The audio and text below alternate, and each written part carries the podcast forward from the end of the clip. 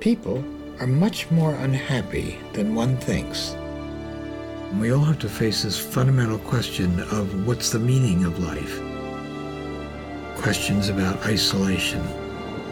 We all have to face the inevitability of death. I've been doing psychotherapy for over 50 years now. Started my training with a Freudian analyst. She was basically heavily unengaged. I kept feeling all the time this is a really bad model for psychotherapy. When I was appointed to the faculty at Stanford University, I started right away to teach in the field of group psychotherapy. People begin to learn that the kinds of things they worry about are the sort of things that everybody worries about. It's like welcome to the human race. We all want to merge and pair, to submerge this lonely I into a we. A man has two and a half times as much brain space devoted to sexual pursuit as a woman. It's almost saying that men can't have real love for women. I wouldn't think of sending you away. That's true. Love is not just a passion between two people. Try to live in such a way that you're always bringing something more to life in the other. The good therapist fights darkness and seeks illumination. I'm a guide on this voyage of self-exploration.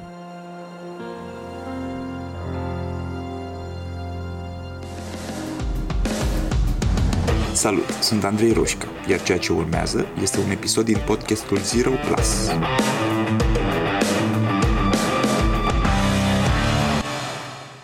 Tocmai am terminat de ascultat Becoming Myself a lui Yalom. O carte care m-a, m-a dat peste cap pur și simplu. E, simt că m-a, m-a rupt în două. Um, Yalom înseamnă foarte mult pentru mine.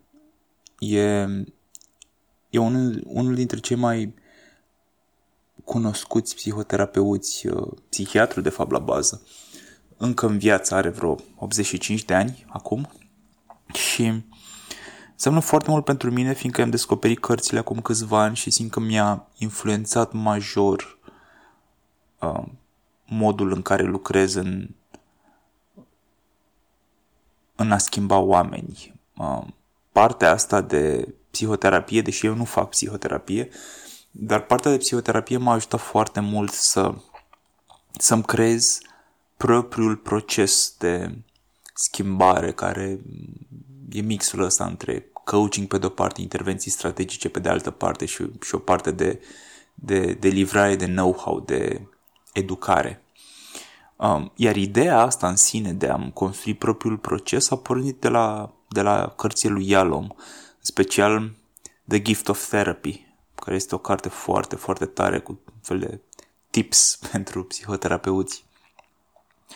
Um, de la Ialo mi-a mai luat ideea de a, de a, de a spune lucruri despre mine, de personal disclosure se numește, în procesele în care lucrez cu oamenii.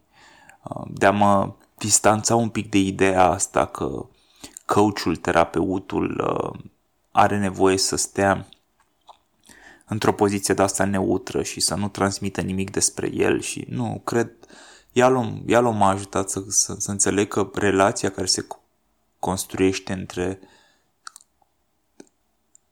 specialistul în schimbare, ca să vorbesc mai, mai generic, și client e de multe ori mai importantă decât know-how-ul pe care reușești să-l transmiți clientului sau procesele sau cât de bine știi să, să, să-l ajuți să creezi contextul pentru a produce schimbare.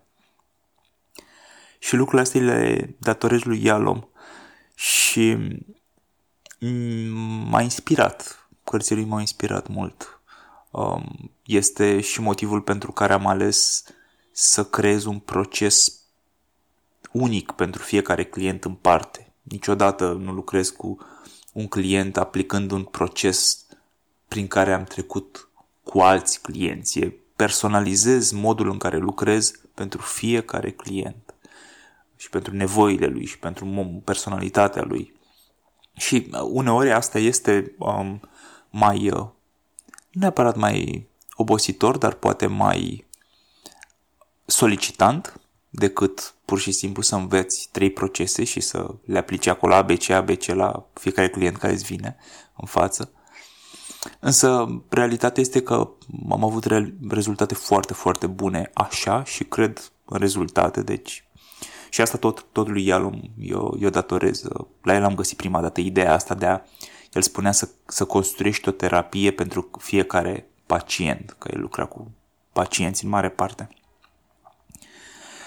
Da, și spuneam că tocmai am terminat de ascultat uh, ultima lui carte Becoming Myself, care este un fel de, este o autobiografie, însă este un fel de carte testament, eu așa am perceput-o și de asta cred că m-a și zdruncinat atât de tare, fiindcă e o carte în care vorbește despre viața lui, uh, simțind că se află la sfârșitul vieții. Și e, e, e absolut incredibil, fiindcă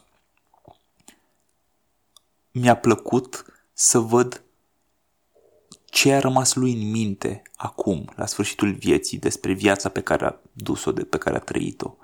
Care sunt momentele pe care, care i s-au întipărit cel mai puternic în minte și pe care a simțit nevoia să le pună în carte? Mai ales că povestește destul de mult despre faptul că a început să aibă probleme cu memoria, destul de serioase.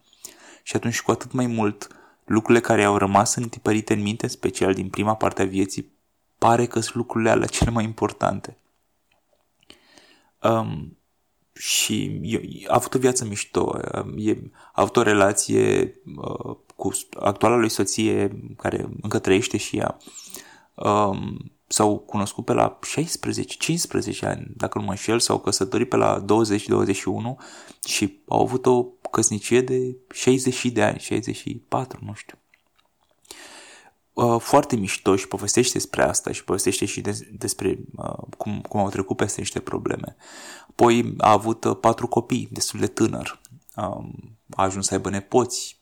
Povestește despre bucuriile pe care și le ia din asta și despre greutăți și despre regretele pe care le are de a nu fi petrecut pe de o parte mai mult timp cu copiii, dar în același timp din, cu încrederea omului care, care, care simte că totuși a dat suficient copiilor lui și um, e mulțumit de cum au ajuns. De asemenea, e, a fost profesor la Stanford cam toată viața lui și a condus o grămadă de grupuri, în special a, a avut o contribuție foarte mare pe partea de group therapy și a condus o grămadă de grupuri pe niște subiecte de astea, gen uh, oameni care erau bolnavi de cancer sau uh, oameni care aveau probleme cu alcoolul sau oameni care se pregăteau să moară. Și uh, asta din perspectiva omului care s-a luptat cu o anxietate de moarte absolut toată viața lui. Și uh, a ales să se ducă către asta și să se expună și a fost dureros, dar a învățat niște lucruri și a tras niște concluzii foarte devreme despre ce înseamnă o viață care, uh, pe care să vrei să o trăiești și care merită trăită și uh, care sunt lucrurile pe care nu vrea să le regrete. Și a avut suficient de, de mult timp încât să ia decizii în direcția asta. Și a ajuns acum la 84-85 de ani cât are să spună că nu prea regretă lucruri.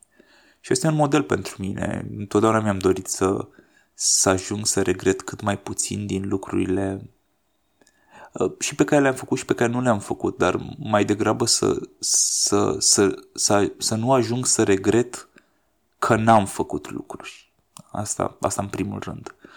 Um, și e, a fost și este în continuare un model de cum poate arăta viața ta dacă ai grijă să fii tot timpul cât de aliniat poți cu tine și să iei decizii în direcția asta și să uh, fii deschis la lucruri, la lume și în același timp să, să ai grijă de tine, fiindcă a făcut asta.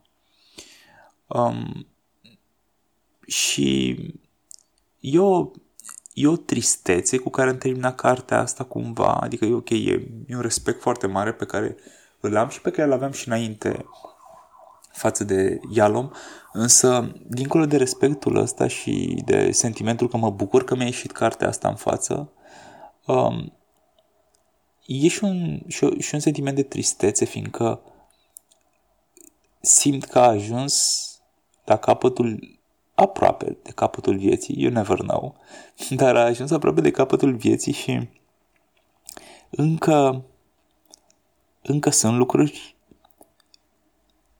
pe care simte că nu le-a făcut.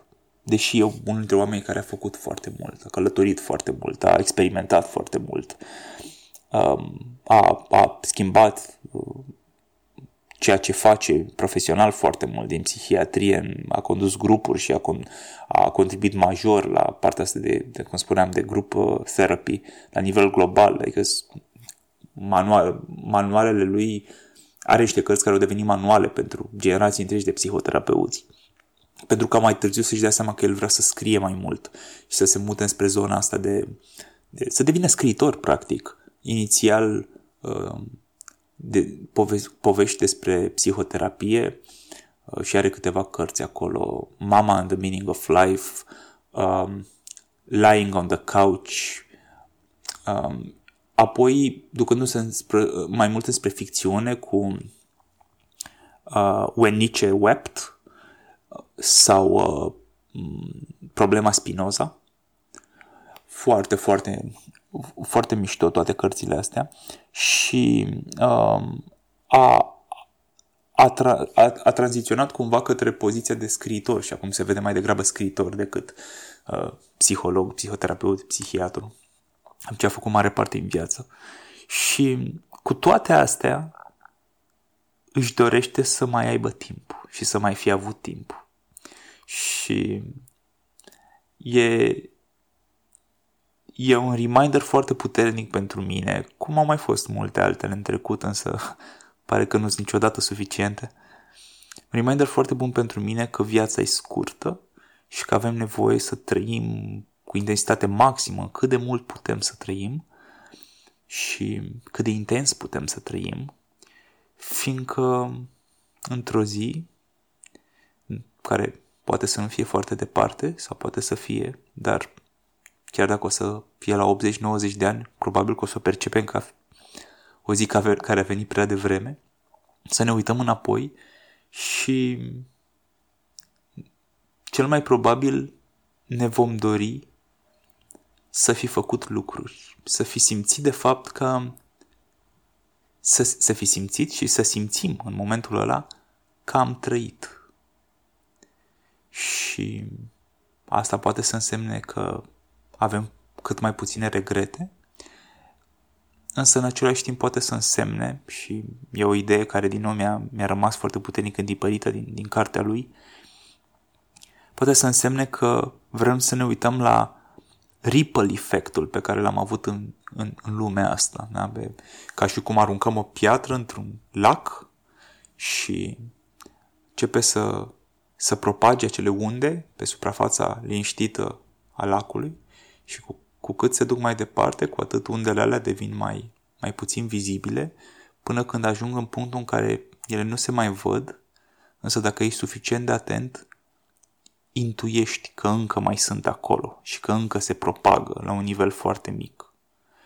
Și e vorba despre influența pe care putem să o avem în lumea asta, în primul rând asupra oamenilor din jurul nostru, care ne sunt apropiați, și apoi poate o influență un pic mai mică, dar poate către mai mulți oameni, la următorul nivel al oamenilor pe care poate am cunoscut vreodată sau cu care am interacționat vreodată.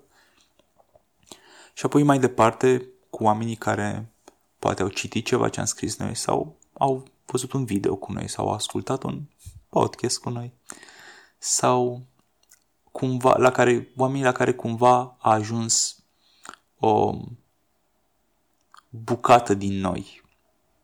S-a propagat pur și simplu prin 5-6 niveluri de uh, grade de separare și undeva în lumea asta, poate pe un alt continent, există cineva care a fost ajutat de ceva ce am făcut noi și poate că noi nu o să știm asta niciodată. Și el credea că, și crede în continuare, pare că, că acest uh, ripple effect împreună cu ideea de a regreta cât mai puțin sunt lucrurile care dau sens vieții și care te fac ca odată ajuns aproape de sfârșitul ei să te uiți înapoi, să zâmbești și să zici, băi, hai că m-aș mai da o dată, știi? Um, citiți cartea, citiți cartea fiindcă o să, o să vă schimbe lucruri și o să vă schimbe lucruri în modul în care priviți viața și cred că schimbă lucruri și în modul în care privim, priviți moartea. E, Ialom este unul dintre oamenii cu care mă bucur că am fost contemporan și unul dintre oamenii cu care am corespondat prea puțin, însă am corespondat o perioadă pe, pe e-mail și care simt că mi-a dat foarte mult.